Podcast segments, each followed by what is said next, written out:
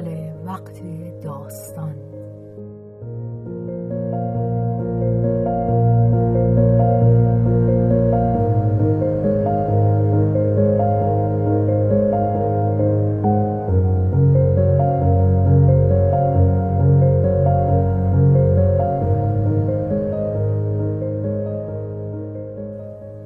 جان شیفته.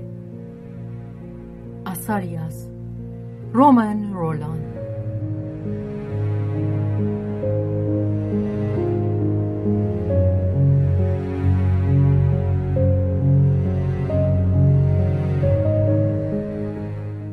ترجمه محمود اعتماد زاده. بهازی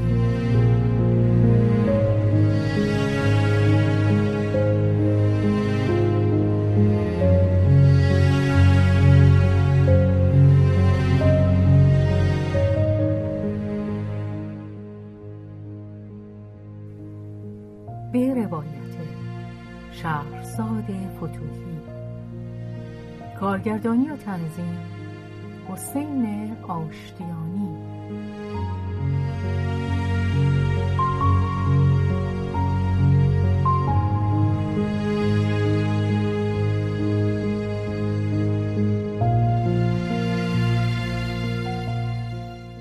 قهرمان اصلی جان شیفته آنت ریویر به گروه پیشتاز آن نسل از زنان تعلق دارد که در فرانسه ناگزیر گشت. به دشواری با پنجه درفکندن با پیشداوری ها و کارشکنی همراهان مرد خیش راه خود را به سوی یک زندگی مستقل باز کند. رودخانه به سوی دریا روان است. بی آنکه هیچ ساکن باشد. زندگی که گام می سپارد. رو به پیش. جریان.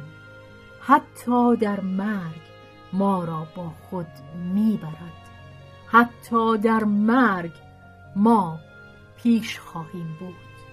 در پیرامون او هیچ کس از این انبوه سودای برهمن باشته بویی نمی‌برد. و مدتی دراز میگذرد تا خود آنت بدان توجه یابد. هستی ظاهریش همچون آبگیری است که در دل جنگلهای مدون به خواب رفته است. ولی همانا نمک این داستان آن است که در این زن آرام و درست کار و خرد پیشه بی آنکه خود بداند یک اروس ناپیدا خفته است که مرزهای شایست و ناشایست را نمی شناسد.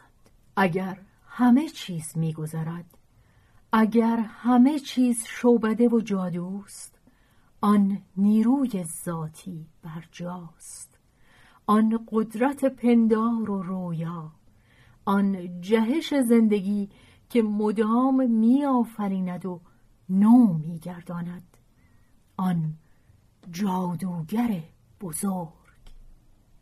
و او در آنت است. او چشمه زندگی آنت است. آنت به تیره بزرگ جانهای آفرینشگر تعلق دارد. او دختر خواهر دلداده مادر است. او آن مادر همگانی است که در واپسین روزهای بیماریش که در آن در شادیها و رنجهای همه زندگان شرکت می جوید با لذتی دلخسته زمزمه سر می دهد کودک. ای کودک جهان نام درون من آیا خوشتر نبودی؟ برای چه از آنجا به در آمدی؟